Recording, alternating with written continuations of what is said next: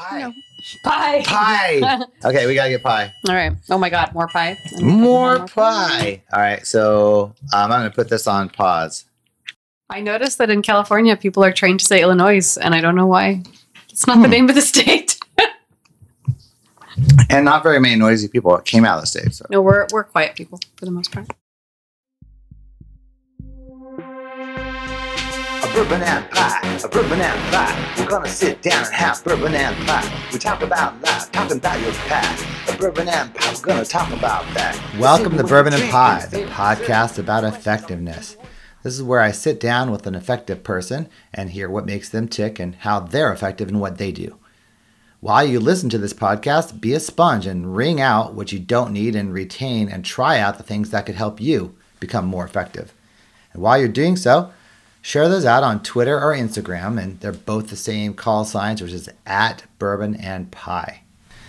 A little bit about me is I've spent most of my career in high tech in the San Francisco Bay Area, and I've worked with branding, packaging, marketing, and product people. And when I was program managing, basically, or in all of these roles, really, I've worked with people at all levels and all functions. And what I found intriguing is while working with these individuals, I found that the most effective ones took their role to a deeper level and they constantly found better ways to be impactful. And basically, they're essentially highly effective. And I've been intrigued about this and I'm writing a book on it. And these interviews are part of my research, so I thought to share them out with you. If you have an interest in enhancing your effectiveness or you'd like to see about helping your team become more effective, then go to bourbonandpie.com slash mission possible and select the questionnaire that best suits your needs.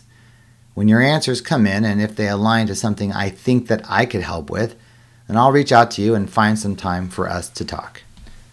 This podcast was recorded in May of 2019 in The Galley, which is my kitchen in San Jose, California. And I'm talking to Crystal Shafiobadi, a program director for a nonprofit organization who provides human and social services to residents in Santa Clara County. I like this story because of her diverse cultural background and how she places high value on travel to enhance her management skills. And as you'll see, she also pushes her team to do the same. And she makes sure that they're cross trained so they can cover each other when they take the time off. As you'll hear, listening and understanding are two key mindsets, among others, that have helped her grow and become a manager. And becoming a manager started at a very young age for her. You have Angel's Envy bourbon. I do. Yeah. And then for me, I have uh, I have a Douglas. Okay, what am I drinking? I'll tell you what I'm drinking. Oh, I have a Douglas and Todd, Douglas and Todd bourbon whiskey. That's what I'm drinking. Okay. And uh, Crystal, I had to pick out Crystal's dish. Now, all of our di- dishes from from Kelly Boom Boom, my wife, have pictures of dogs or something, some kind of images on them. So I felt like it's appropriate to pick out the, the dish of a dog that best matched you. Mhm. Similarly, it would be ideal to see if the in some way the bourbon matched you and the pie matched you in some way or another. Like That's Person- asking a lot. it is. So I'm trying to find a connection here, but I did find a connection with the plate because the plate is a uh, as a Dalmatian, and um, I met you through you know help you know a volunteer organization that we are part of with the Or- Organization Development Network, Mhm. and uh, and you in many ways saved us like the Dalmatian, like a dog who who was representative of saving people, firehouse. Mhm. So I, I thought the Dalmatian dog would be a perfect representation. So that's why I picked that plate for you. And you heard me say that before. I did, and I'm flattered. It's very thoughtful. Yeah, that's a good. I mean, that's a good one. So what my plate was a a squirrely little dog. A So hound, I believe, Yeah, because you go after something when you want to. is that true? That's Hmm. what I'm sticking with. the hounds I think of like. They have like awful barks and they're annoying. And Well, when they find what they want, they go after it. mm, They let the world know. So I remember I tie that back to when we met and when I was looking for how to fully engage with that organization, with that that professional volunteer organization, uh, you were the person who really connected with me and came after me in a way that helped uh, envelop me into the organization. Because without that, I would have left quite early on. Mm. Mhm. Well, thank you. It was obvious for me to see that you cared and you want to be a part of it, and it was uh, easy for in that Yeah. regard. And so I think the organization got really lucky, and so it was good while it lasted. And you know, no longer we're both no longer part of that, but It was a good partnership while we were both there. Definitely. yeah, I think so too. Yeah. yeah, and and at the time we were both working some crazy hours, so it was a really hard balance, Yes. right? Like Yes. you, I mean, emails middle of the night. I don't know. It was it was a lot going on there, right? It was a lot to have a full time job and be a full time, so to speak, volunteer for an organization. I mean, really, the hours are what you make of it. Um, but I was certainly dedicated and wanted to both make a difference for the organization and for myself, make professional connections and see what I could learn from the many sages, really, who were a part of that organization. hmm So this podcast is about uh, people who are able to kick butt at what they do. They're um, people in management and are in whole different areas of you know con- construction, police force, education, high tech, and um, so just you know give folks a little bit about um, you know um, about your journey and, and you know where you came from, really, and kind of what your upbringing was like. Okay. So I grew up in rural Illinois, 50 miles south of Chicago, which is very different from 50 miles south of San Francisco. There's a lot of cornfields and forest in between where I grew up and uh, southern the southernmost part of Chicago. Um, and uh, I'm the daughter of an immigrant and a farm girl. Um, and uh, we were raised um, to work hard and be honest. Um, I got my undergraduate degree from University of Illinois at Urbana-Champaign. Go Illini. Necessary plug. Um, and then I moved to Central America. I moved to Guatemala. No, that's on your own. I was on my own. Okay, that's Um, after college, after high school. I graduated college. I got my undergraduate degree in communications uh, and advertising. Hmm, Um, I didn't know that. Um, my yeah. is in advertising. so advertising, it's it's That- such a long title on my actual undergraduate degree. It's uh, from the School of Agricultural Communication and Environmental Sciences in the specific area of communications with an emphasis on advertising. so we just say communications advertising.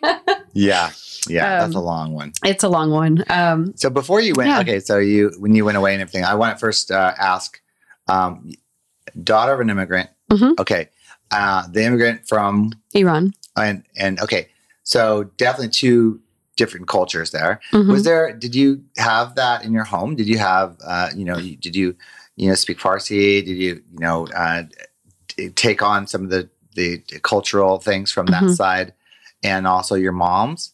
Yeah. Well, thank you for asking that. That's such an important um, piece of who I am. We we mostly lived the quote unquote American life. Pie. Did you hear the pie? the buzzer? pie, is ready. Oh, all right, hold that pie. Um, the pie is coming out of the oven, so hold on just a second. That makes the show, right? Bourbon pie. It's a real. We're really eating pie. We're on But the- pause we're until on the, pie comes pie, out. This is the second pie. So hold on. Pie so number hold two.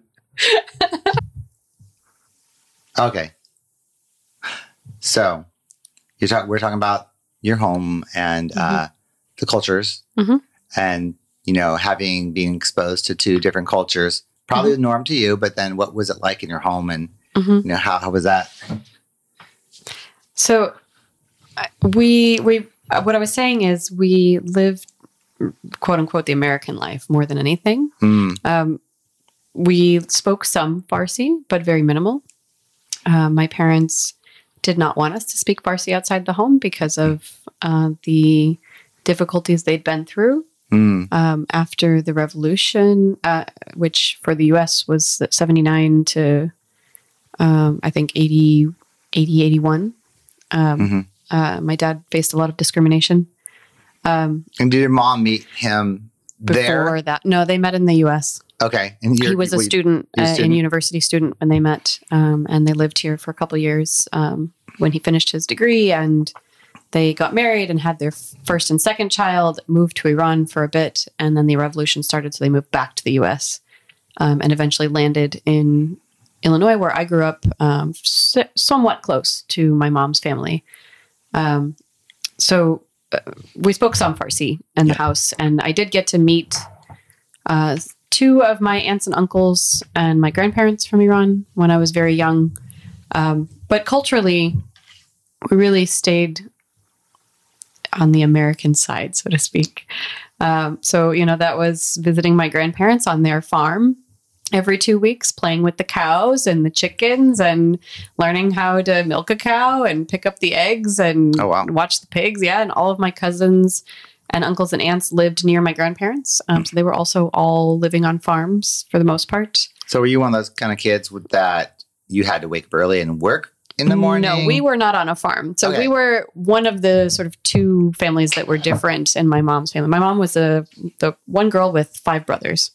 Okay. Um, so all of her brothers, all but one, uh, all had farms near my grandparents. So we would visit them Okay. and would sort of play farm, so to speak, Right. on the weekends. Yeah. Right. And you didn't have to, not obligated. You just wake up and it'd be kind of a fun thing. Yes, it was a fun thing. Right. Uh, and in the summers, we would stay a week or two with my grandparents on the farm and help out. Uh, but it was fun. It Yeah. was always fun. Yeah. Yeah, and that experience, uh, Mhm. you know, I think now they're starting like the magnet schools are doing stuff like that. But Mhm. but like when did that have any influence on you at that moment? Like, or is it just something like as a good memory? You know, or did you think at one point like I don't want to do this kind of work, or is this something that I really like the whole idea of it? You know, farming, whatever. Oh, that's have- interesting. Um, I I remember as a little girl, um, there were three cousins of mine who were near my age, um, who every time I visited, uh, we would just be getting into playing in the evening, and their parents would say, "Okay, we have to go because everybody has to get up early and do chores."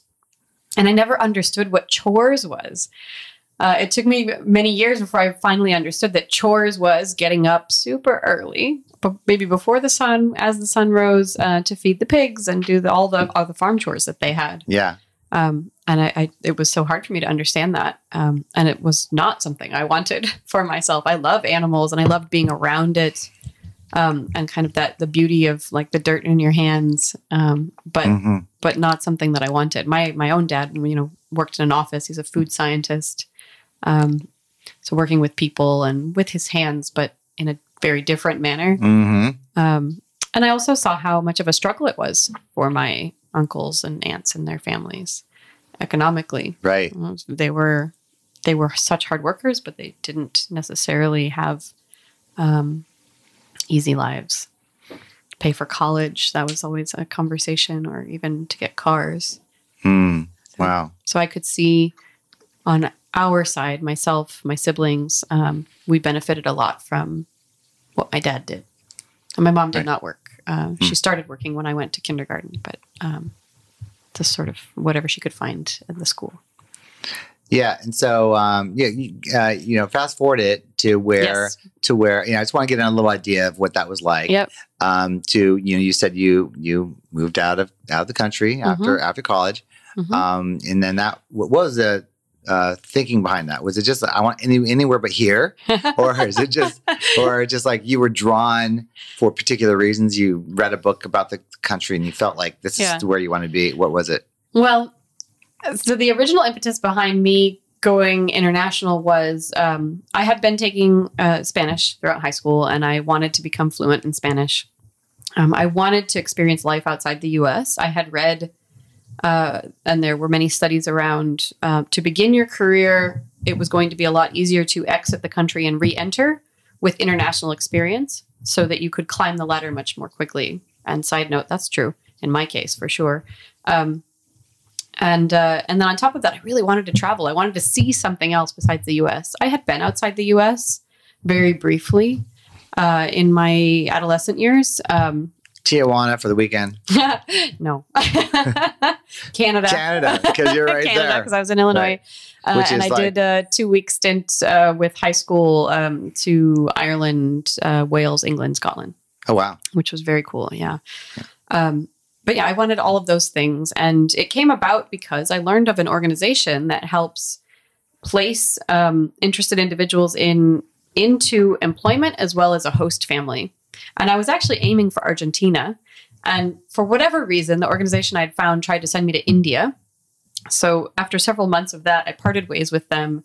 And just by sheer luck, I met someone through my sister um, who was going to Guatemala because her family's from there. And she invited me to go if I wanted. And her family had some stores and I could help them for six months. And I said, yeah. And I bought a one way ticket. Wow. And that's how it happened in the end. There was no plan to go to Guatemala. I didn't even really remember where Guatemala was. and also no plan of when you're going to come back. no, I mean, the idea was six months to a year, Okay. um, but I, I didn't exactly know when I was coming back. Yeah.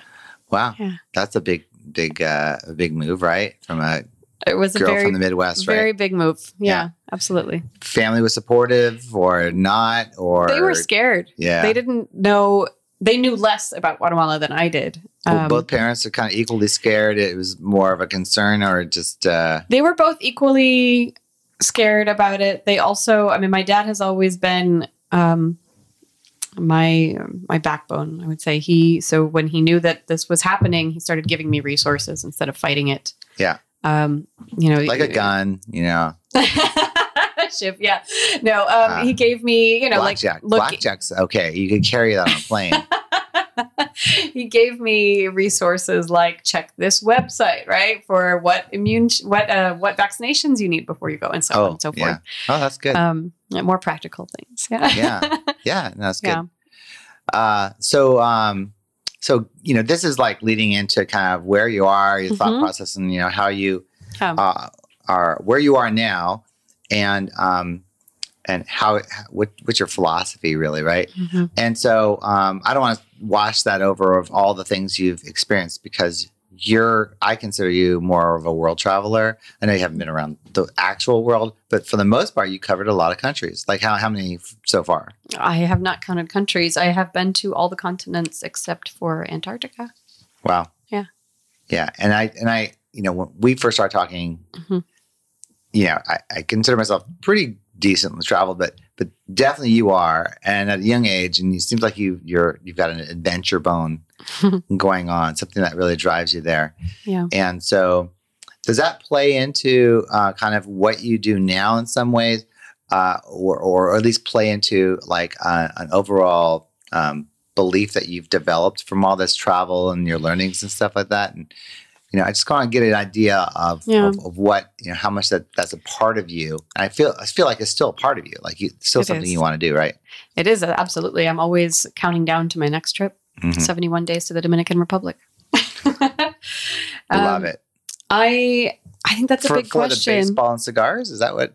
Why is it? for the bachata oh, bachata, yeah. the dance the music Yeah. Well, yeah. oh, dancing is a huge part of you too. I mean, that's Yes. like I'd say for for me knowing you the past year, that's a, yeah it's a like the definitive biggest- piece of my life at this Y- point yeah, absolutely yeah.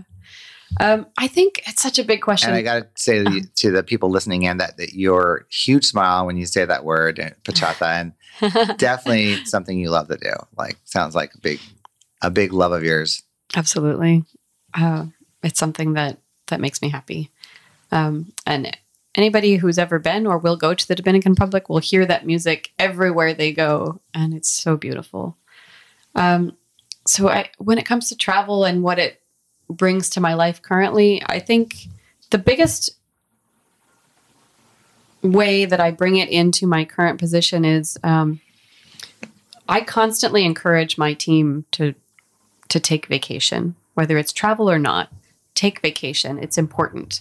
Yes, we have criteria and parameters that they have to follow when asking, but I tell them to ask for it.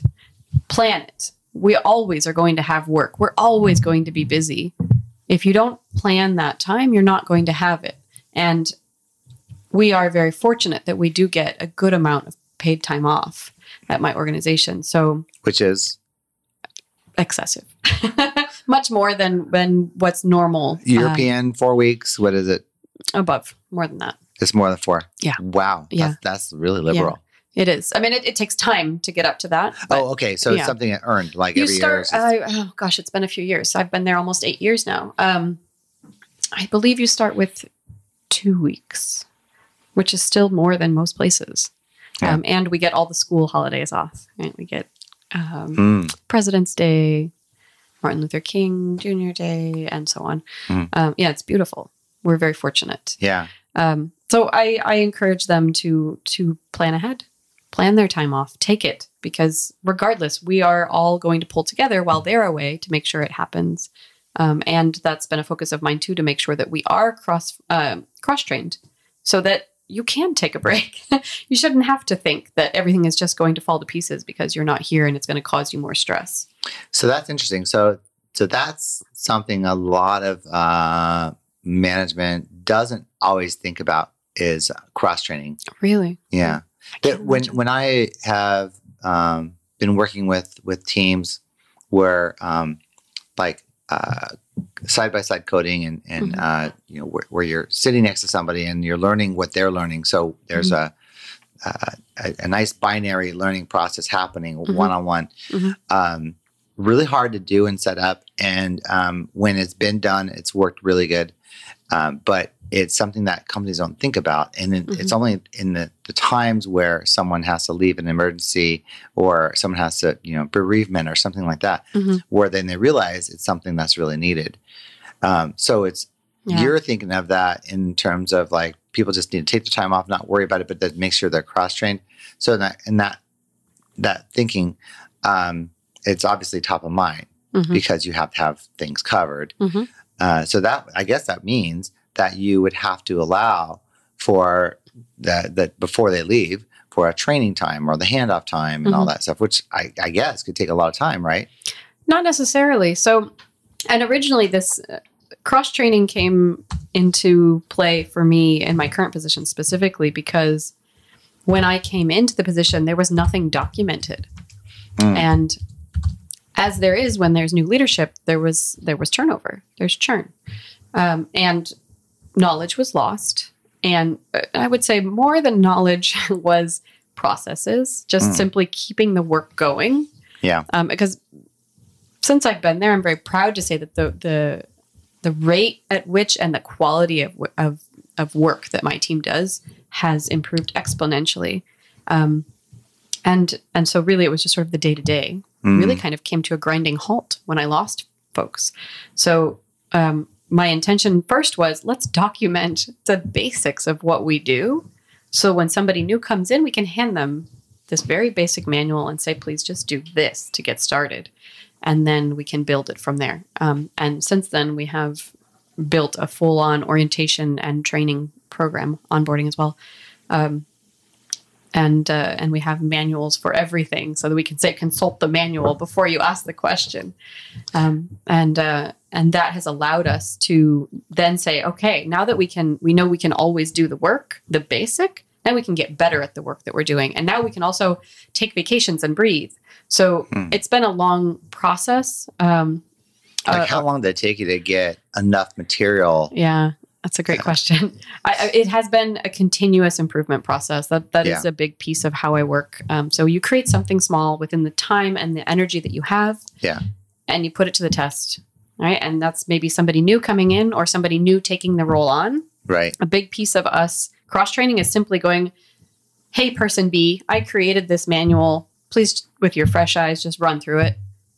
Track changes, just mark it up, right? What did we miss? What can we do better? What makes it easier for you to do this without asking any questions? And so on and so forth. And it gets passed on to each person. So that's interesting. And that would be just a part of their job. Like part of your like in other words, it's not in addition to. Mhm. It's integrated for what they uh, what they Absolutely. what they do, right? Yep. So Yep. So four people able to do the same things. Some may do it faster, some may do it with more ease, but everybody can do it. hmm Yeah, that's that's interesting. Yeah. Because uh, you know, you you really lose a lot and I and the the, work in progress is Mhm. probably it's a constant, right? Because as things have to evolve and change and like you're saying, trying things. Mhm. Um, uh, and you get to the point where some of those that documentation might might be a little stale or it might have to be Definitely. Some of it becomes obsolete. right.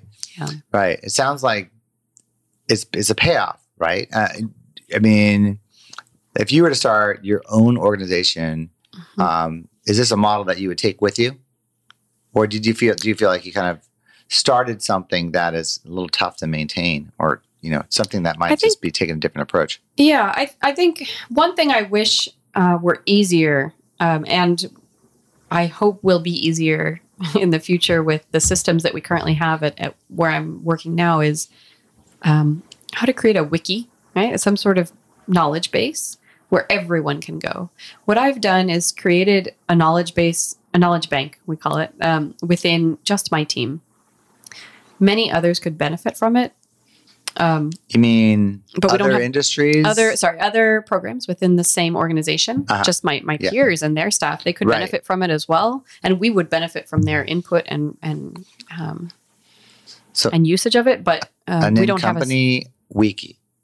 Is Mhm. it? You're an in company wiki. wiki mhm. Yeah, it's like basically something that everybody a knowledge with bank that everybody could pull yeah, from yeah, yeah, mhm. lessons learned um, archived projects projects that have been completed or discontinued but there's some sort of documentation um, so what we've created is something that works for us uh, but it's just our small group whereas it really there should be systems in place that allow you to share across the organization and i'm certain that these exist we don't currently have the, the technological infrastructure to support it um, but I know if I were to do this again, I would look at it in that sense. How can I build it from the beginning so that it's easily shareable across all programs, departments, teams?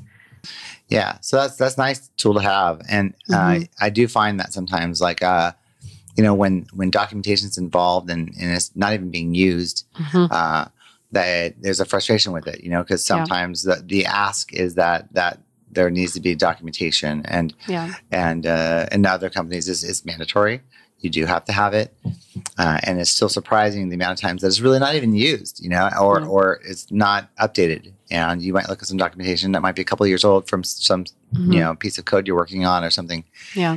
Um, so definitely something something that seems like it's really paid off for you. Um, getting back to you know sort of your your approach to things. This is like a good method you do. You're you have an awareness about you know balance, like it, you know about life, given your own life, and you're you're putting Mhm. it on your team as well.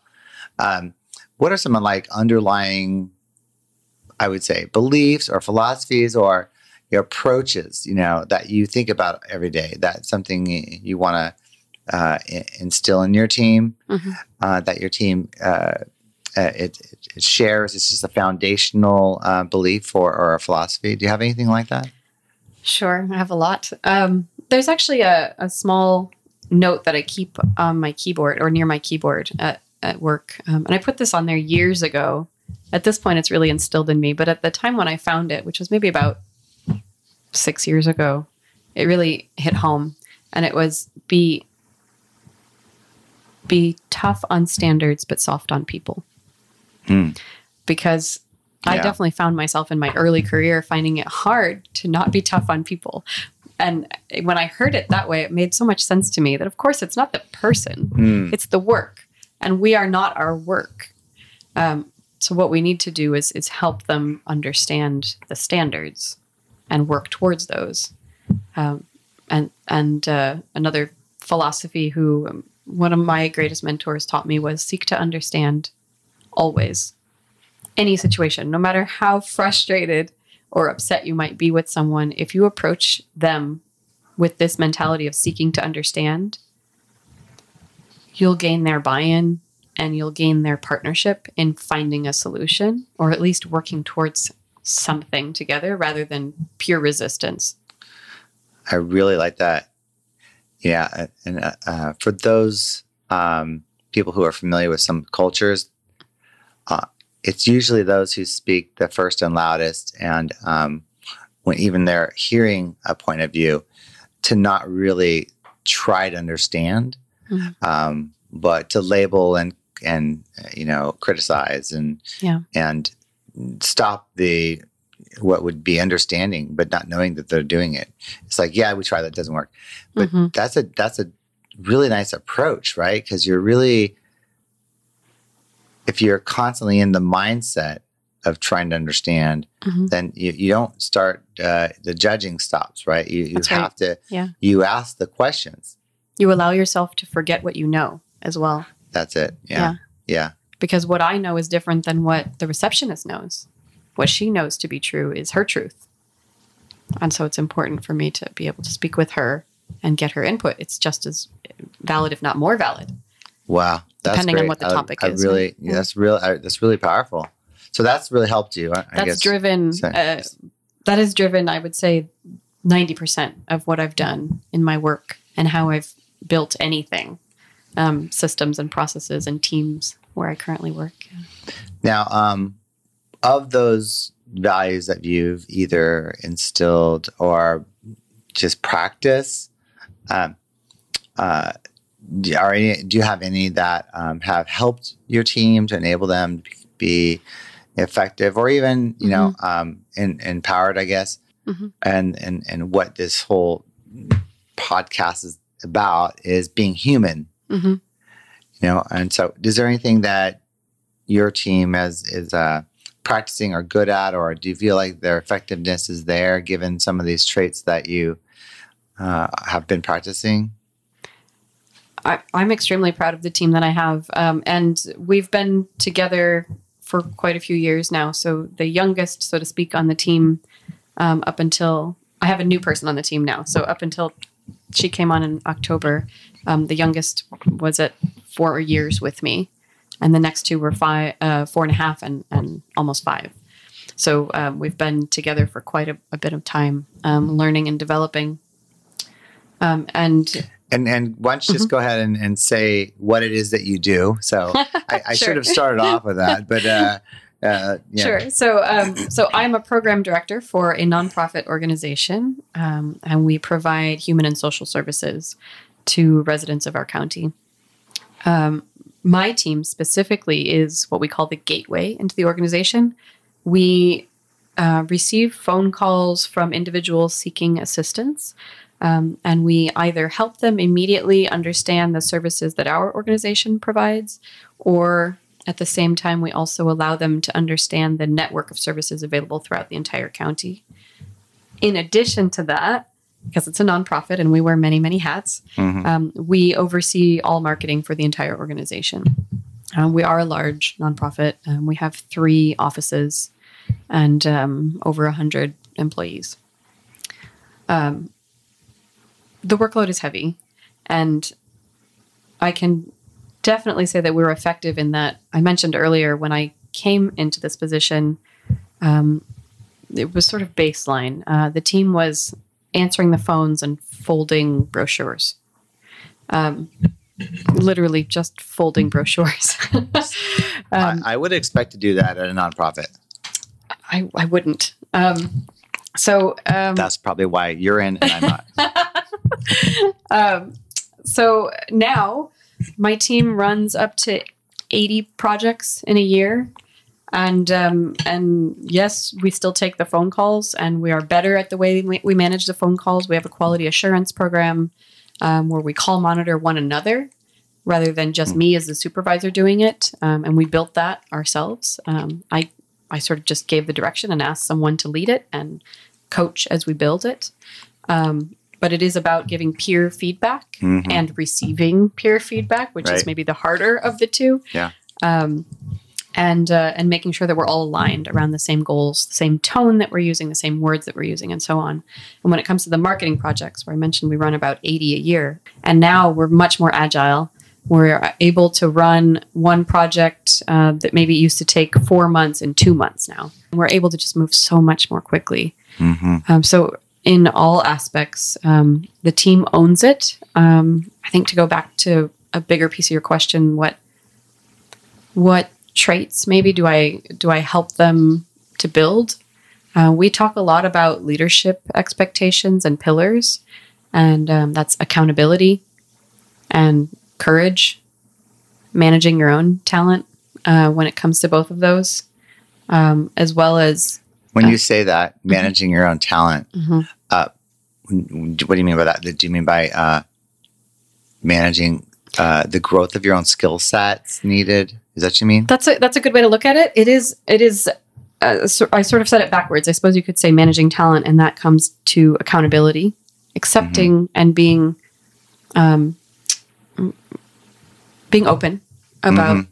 what you could do better next time. And we Right. we phrase it like that. It's not about what went wrong. Yeah. It's about oh, lesson learned. This next time I have this same scenario, I'm going to do this instead. Right. Um, and sharing that because we all learn from one another's mistakes Right. and I do Really that key. as their leader as well. Um, Yeah. I, I try to do that as frequently as it happens. Um, when something comes up, I will say, "Oh, I'm so sorry about that. I missed that. Next time, I'm going to do this." Yeah. Um, and and they speak to each other in the same way as well, and it's really a pleasure to see. Yeah. And that's psychological safety, what we call it, right? Where Yeah. people feel like it's, you know, and also learning by your mistakes. And, Mm-hmm. and uh, that's a nice thing to have where people feel like it's okay to fail. Um, but I, I really like that. I do, you know, want to mention that. I do want to probably pull you in a later time to talk about that sort of thing. It's so Um, important. It really is the foundation for getting any work done. It's okay to fail, and how do you share what you learned Yeah. and not be afraid of sharing it?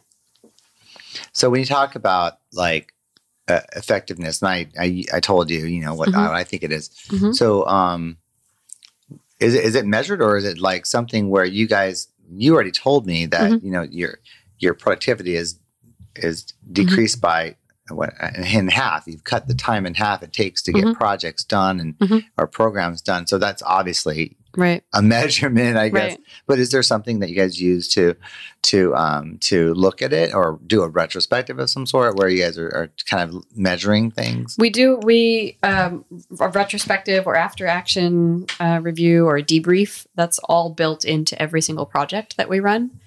Um, so there's in in progress Mhm. debriefs, right, where you're asking how is it going, and you can course correct as you go through, and you still document it. Uh, we use a project management software where we document immediately, both Mhm. within the deliverable, as well as we look at overall project management of the entire project what could be done differently and celebrate the wins. So we always have wins, opportunities, and lessons learned. Mm-hmm. Took a long time to distinguish lesson, lessons learned from opportunities.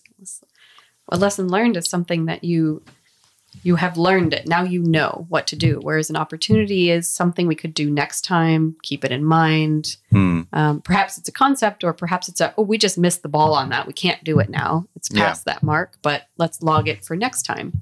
Right. Um, so it's just little things like that really make a big difference. Yeah. But I think the important piece of that is distinguishing um, the technical specs, specifications of wins, opportunities, lessons learned versus project management, right? How is my communication as the project manager? What else do you need from me? Was it really great the way that I did it? Should others maybe think about adopting those things and so on? Yeah. No, so there's there's a lot of um, uh, from what you've learned in this job. Uh, is there, are there any things that you've learned um, in previous jobs that you Mhm. brought into this one, or you know, we talked about from your travels and some of the things you brought in, in terms of balance. But are there anything that um, that you know that is a value that you've taken with you along the way to kind of build into to the way you manage now? Absolutely. Um, I was a manager at a very young age. Um, and actually, this idea about owning your failure and sharing it is something that I learned very early on in my in my career. Um, I actually learned that in Guatemala um, when I was working for a producer and exporter of handicrafts.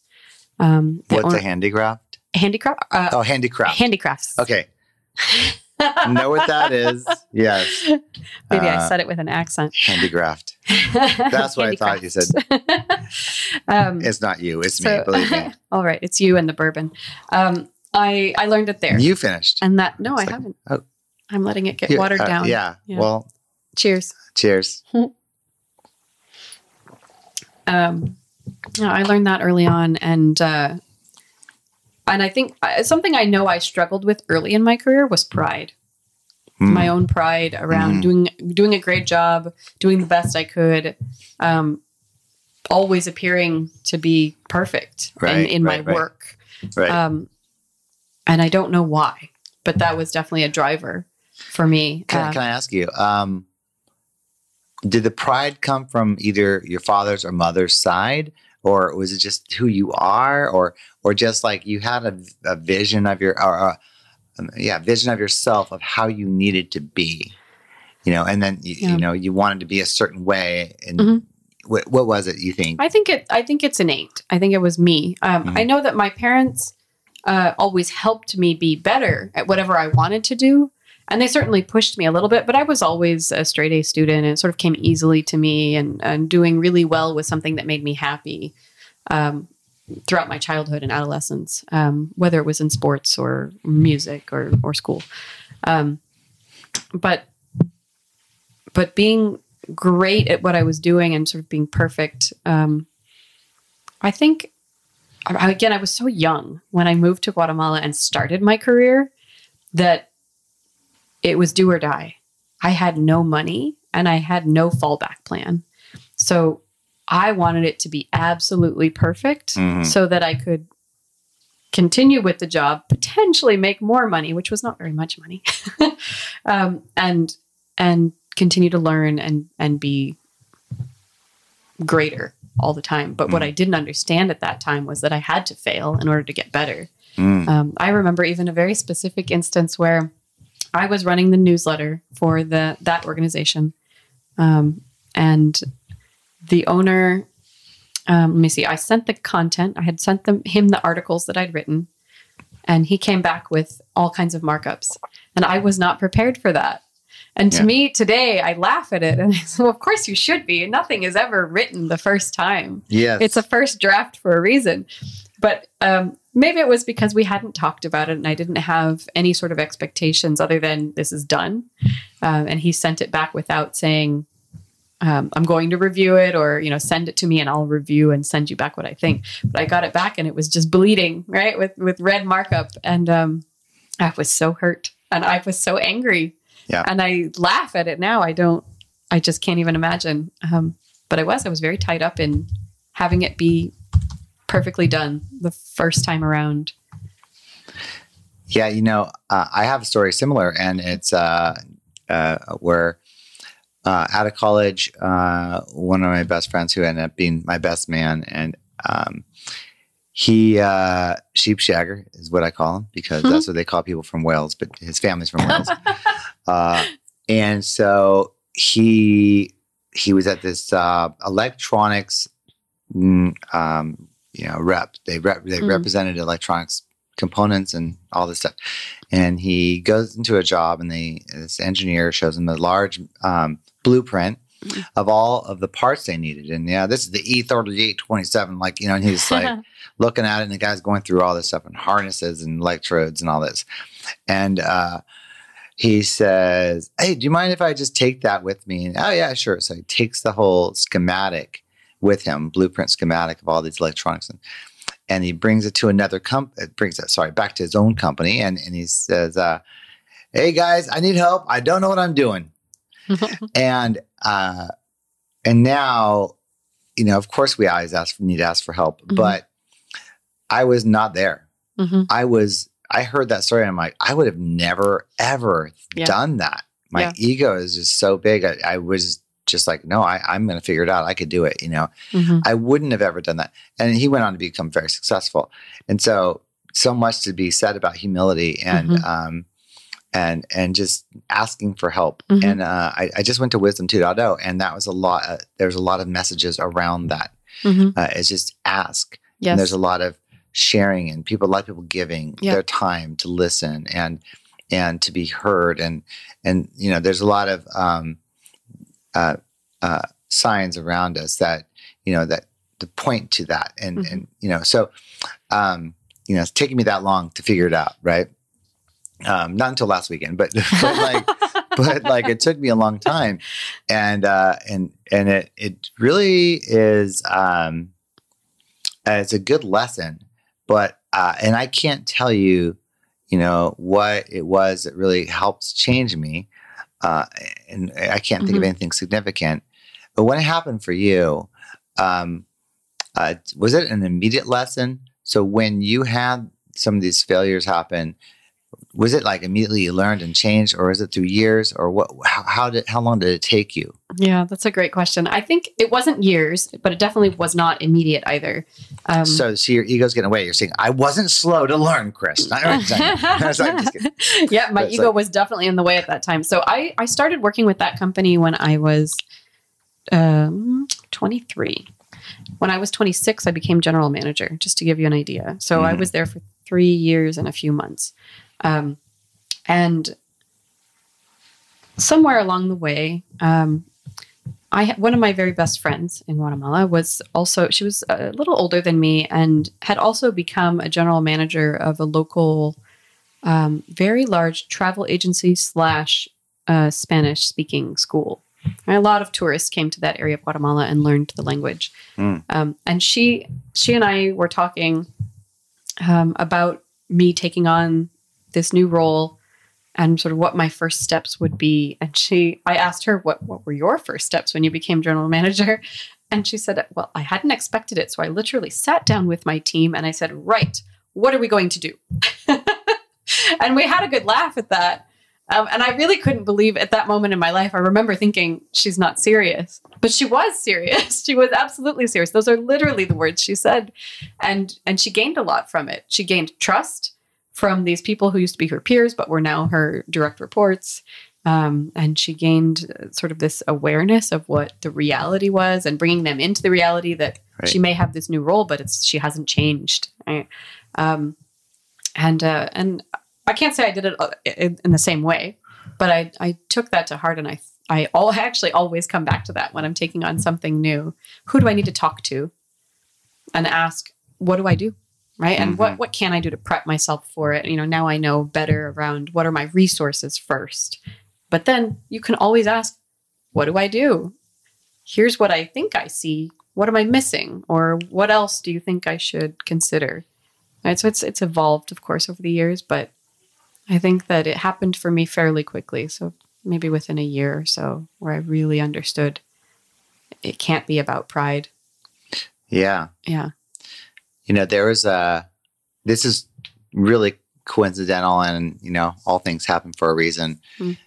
That same message of I don't know or I, I need help or whatever has been resonating and coming up continuously Mm, for me and from others to me and me for with me in discussion Mm. for the past four days. And part of it is the conference. And then before that, probably it's been going on for about five days for me. Every single day, that message. Mm. And uh, things happen for a reason. So I'm supposed to learn something here, probably. Uh, uh, or or if I don't, then shame on me. But um, but like uh, the story that comes to mind on that is uh, when I first got involved with OD about four years, five years ago. Um, uh, organization development. I went to my Mhm. first event and I was uh, talking to somebody and and I said, "Yeah, it's my first event." And a gentleman said, um, uh, "Hey, oh, so uh, you don't know who is speaking?" I said, "No." And he said, that, "This is like this is Ed Schein, Ed shined. the father of organization development." yeah. And I said, "Oh, yeah, okay, all right, that's good." And I see him over Cool, there, man. sitting Yeah. over there, and and uh, he said, "He's no, no, no. He's like the Rolling Stones Mhm. of OD." Yep. You know, and I go, "All right,", all right," and I went over and talked to him, and he's a really nice guy. And you know, as you and I had been putting on these events, I came to know him, Mhm. and um, I had Yeah. my fangirl moment. you did, you did, I did. he did. And he's a great guy, right? So, Yeah. and so he actually signed a book that I bought. Mhm. He said um, to Chris from the Mick Jagger of OD says him Ed Schein. So funny guy. But, but the thing I learned from him that was in his book Humble Consulting and his many books. book. Yeah. Yeah, he he um and and from a speaking engagement, he he basically says, you know, when he's um in a gig or you know uh, in a situation where he's just starting out with the client, Hmm. the words I don't know is what he uses. The first words he says when he's asked as being this guy who's supposed to be the guy. Mhm. um, his answer is, you know, what do you do? What do, what do you think? What do you think? You know, Mhm. and he says, I don't know. Mhm. And uh, and I just, it was Mm-hmm. such a simple thing, and I really loved that. Mhm. You know, um, and he himself lives by his book. I mean, he is truly a humble person, right? Yeah. Um, and you you've met him, I met him briefly. Yes. yeah. Yeah. And you know, in his talks, hmm that's just who he is. Yeah. Uh, and there's so much about that. And we talked about the humility and, and just Mhm. saying, like, you know, setting aside the ego. And um, so much more gets done with that, right? Absolutely. Um, similarly, I'm writing a book and I went to um, Northern California um, uh, Speakers Association. And they, and, and, and I, uh, they, well, what do you do? What are you writing? Who are you? You know? and I go, I don't know what I'm doing, but I'm starting a book, and you know, I don't know, you know, how to you know get published, all this, and and as soon as I said that, I People are so willing I, to I got to a billion, Yeah. you know, opinions from all at all levels, yeah. and it's because of that, you know, and um, so it opens doors, and I really truly believe that everybody wants to help, Mhm. and that tells you right there, you know, if you start coming from the position of Mhm. I know. Um, I love that. And actually, I'm really glad you brought up Humble Inquiry. I read that maybe in the last um, six years of my life or something. So that was after I started my current position where I had already heard Seek to Understand from my boss. And when I read Humble Inquiry, it brought it all home. Mhm. I had already been practicing it a little bit, and Humble Inquiry really solidified my understanding and deepened it. And yeah, Ed Schein is a master, the Mick Jagger, Mm, the Mick Jagger, for sure. the Mick Jagger of OD. Yeah. What's the acronym for that? MJOD. So M J O O D. J- oh, Uh, in acronyms, do they Isn't always the have name of a specific with the date? prepositions? Do they have a letter for those? Uh, oh yeah. What did you say, Majode? What did you- Is that what you Isn't said? that a type of date, the fruit? oh yeah, a It's a brand. Majode date. Yeah. Uh, does sound like a derogatory comment. You're such a Majode. That's not what I said. Don't twist my words. Uh, well, um, I do want to um, get to the question that I really like. I, am going to be asking everybody. I really like this question um, for myself and for and for others. Is is what advice would you give to a younger version of yourself? Mm. That is that is actually a heavy question. I think. Um, I think we covered some of it. Don't be afraid to be wrong and make mistakes. Let go of your ego. Um, although I think to my younger self, I might have to really explain what letting go of my ego would mean. I don't think I really grasped what that meant. Right, Mm. that that pride that I talked about earlier. Mhm. That's ego, purely ego driven. Mhm. Um, now, when I reflect, I understand why a little more. Um, so don't be f- afraid to be wrong, make mistakes. Um, know that you can fix it, resolve it when it happens. Be bold. Don't have too much pride to say you're sorry, even if you don't mean it. You don't have to mean it. Sometimes saying you're sorry will help bring somebody else to the table. And then let it go. I have definitely spent a lot of time ruminating on things that don't matter in the end Yeah. um, that I could have just been bold and said something and then resolved it later if I said something wrong or if I didn't say what I needed to say and go back and say it in a better way later. Um, so Right. letting it go is is big. And then I think something that I also have learned more recently in my career, um, also from Ed Schein, uh, is really personalize yourself at work. And that doesn't mean that you have to share all of yourself, um, but share some of yourself, Hmm. some of your personal life, because that's ultimately who who we are. Right? I said it earlier. We're we are not our work. We're humans, and unless we connect on a human level that has nothing to do with the work that you're doing, it's much harder to maintain any relationship um, and to build that psychological safety that you brought up earlier. That's very crucial. And that's definitely been something that I've experimented with how to do it best at the office, um, both in small teams as well as one on one, formally and informally as well. Yeah, I really like that, and that kind of um, when when you you you you've learned a lot, you Mhm. know, and I like that you know you've taken a lot of these things and put it into play. You know, I think sometimes, you know, a lot of people don't, and it's so easy to latch onto a saying or phrase or Mhm. or a mindset that you might have read about. Uh, of course, the best lessons are the ones that we learn about, learn through failure, and things like that. Um, when you do talk about sharing a little bit more of yourself, Mhm. um, personal Mhm. side, um, what does it look like? Like what you know? What, give me an idea of a dialogue. Either and Mm. when when is it appropriate to do that? Yeah.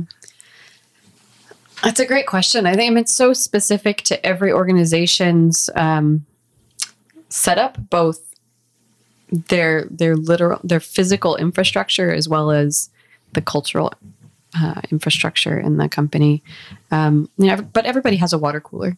Right? Everybody has a place where you go to get water or coffee or tea, um, and that's generally a great place to talk with someone more than just how's it going Mhm. um, being very specific about a thing.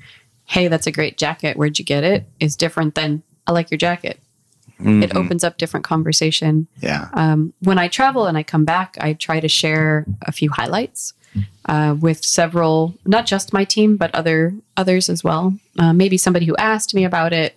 Anybody who asked me about my trip, actually, they usually get a link to see some photos, um, and that helps helps build a little bit. Um, if they want to ask me follow up questions, then they will, and that opens up that door. Uh, for me, um, definitely one on one. When it's a formal one on one meeting between myself and my my direct reports, I always start off with personal. How are you feeling? How's it going? How's the family? If I know about their pets, how's their pet doing? Um, pets are family too. Yeah. Um, Yeah. Sure. Anything personal that I know about them that we may have talked about recently, especially if it was some sort of challenge they were going through, I Mhm. check in. Um, I don't always wait for that formal one on one. I generally try to check in quickly so they know that I care. It's not just I know a thing. That's Mm, that's right. very important.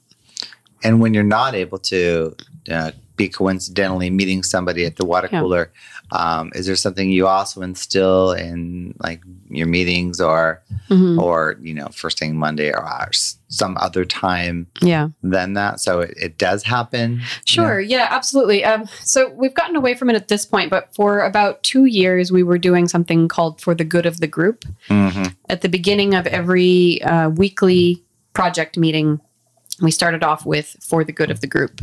And it was rotational in nature, and somebody would bring something that they learned and that they wanted to share with the group. And it could be immediately applicable to, to work or not. Um, mostly it was applicable. Um, and and then we sort of naturally transitioned into from bringing something to saying something. Um, how was your weekend? And talking a little bit about whatever it was everyone did and making connections. So we found connections on who likes to hike and who likes to do this or that. Yeah. So very organic. And we're such a small group that we didn't need something more organized where you sort of, Yeah. you know, say who who hiked this weekend and give high fives or whatever. Yeah. There's only five of us. Yeah. Um, but so along those lines, um, I have some ideas in the future that I want to implement as well um, that will help us continue to come together. Um, but as it stands now, we're a very tight group and we Mhm. haven't changed. So we know each other and we constantly check in. The check-ins are always great. Mhm. You have uh, a trait of Project Aristotle, which is Google's most effective teams, where the commonality was at the beginning of every meeting of the most effective teams, they had very informal conversation Mhm. and talked about their weekend, did all that. So that's Mhm. it's there's a lot to be said about that, and that was directly correlated with psychological safety, Mhm. uh, and having um, any form of uh, I think it's, you know, there's something I want to add to this that um, has been crucial for developing each of my team members. And I think another reason why I brought that up is also what you were saying about um, when a team has been together so long and things are going so well, what's next? And we're nearly there. I actually see it already, but they don't quite yet. I know that if I were gone for three to six months, they would be fine. They could absolutely run the show without me because they know it. They they completely understand it. Um, we've had one team member out on maternity leave for four months, and she's been one of the stronger team members. And it's actually been really positive, so that others who may have been in her shadow have now stepped up and really surprised themselves at how good they are and how many leadership qualities they have as well. Um, and so I, I, see it happening. I think soon uh, they will see it as well. Yeah, I'm I'm sort of shining the light, so to speak, on um, what they already know. I've been telling them more and more. You you already know how to run the show. What do you think when they come to me with what would you like me to do? What what do you think we should do? That's always it's it's that OD mirror that mm. you hold back to someone. Well, what do you think? Where would you go with that? So um, one of my philosophies philosophies is having them own it through proposal and recommendation. Don't come to me with what do you want? What do you think? Come to me with your proposal and your recommendation, and you're going to back that up with evidence or data or feelings if it's that if it's just feelings around colors or whatever right? Mm-hmm. um, depending on what the item is. But the work itself will continue uh, to to grow and they'll be able to handle it with more ease. And that is is something that i'm i'm actually sure that they're ready for it. Mm-hmm. it's exciting for me to say that yeah. Yeah. Well that's a good way to end it right? So you know there's you've figured out uh, how to get things done and how to create teams and how mm-hmm. to build on something. And, uh, and it sounds like it's like a model that is pro- uh, proliferating within itself. Like you know, they mm-hmm. they're kind of attributing to their own growth and mm-hmm. and um, and like you said, you could be gone for a long period of time and they could run itself. And that's what any manager I think would want. Mm-hmm. Um, you know, as as a lot of pressure is being put on a lot of management these days to to do everything. Mm-hmm. Um, you know, there's uh, that that goal right where they might need a little break from having mm-hmm. always have the answers to everybody's questions. Right. So it sounds like you've reached a good point. To plan my six month trip. Yes. Yes. yeah. All right. Well, I want to thank you, and uh, we we we have to have a piece of pumpkin pie. We will have a piece of pumpkin pie. Yeah. Thank you for bringing that. Yeah. Um, the pie was homemade by uh, a lady named Sarah.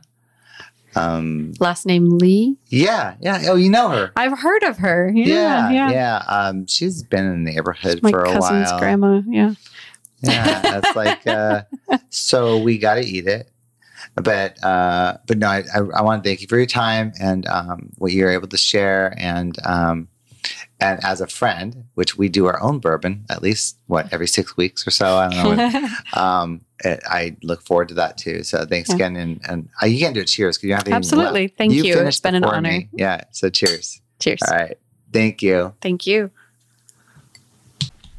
Crystal Shafiabadi is a program director for a nonprofit who connects people in need to services available to them in the Santa Clara County. They're considered a large nonprofit with three offices and over 100 employees. Thanks so much for listening to the show this week. If you like this episode, share it out with a friend on Twitter or Instagram via at Bourbon and Pie, or go to Facebook and you should find us there. As always, we want to hear from you so we can make Bourbon and Pie even better. So email us with ideas and questions at 411 at bourbonandpie.com. Our show is produced this week by Dr. Carl and Captain Mo with mixing by FM Mixmaster. Theme song written by Brock Scaressi and compiled by FM Mixmaster. Thanks to Dr. Carl for audio mastering and editing. Yay, we got this one out faster.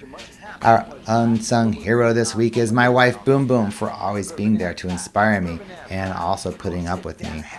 I could see a small window opening in the near distance. I'm Chris Escobar saying that pie makes it happy and bourbon keeps it real. Be looking out for more Bourbon and Pie podcasts on Podbean or wherever you get your podcasts. I'm still working on getting them up on other platforms, so be patient with me. But meanwhile, you can find me on the website on bourbonandpie.com and connect to the podcast from there. Thank you. Do it on the fly. A bourbon and pie, a bourbon and pie. Come on, sit down and have bourbon and pie. This is a Boom Boom production. It is, isn't it? Yeah. World eating champ out of the Midwest. out of uh, Southern something like Illinois. that. Southern. I'm not from Southern Illinois. Oh, what part of Illinois is it? First, it's Illinois. Hmm. Thank you very much. And it's 50 I- miles south of Chicago. so, You mean I'm not supposed to say Arkansas? Have I been saying it wrong all these years?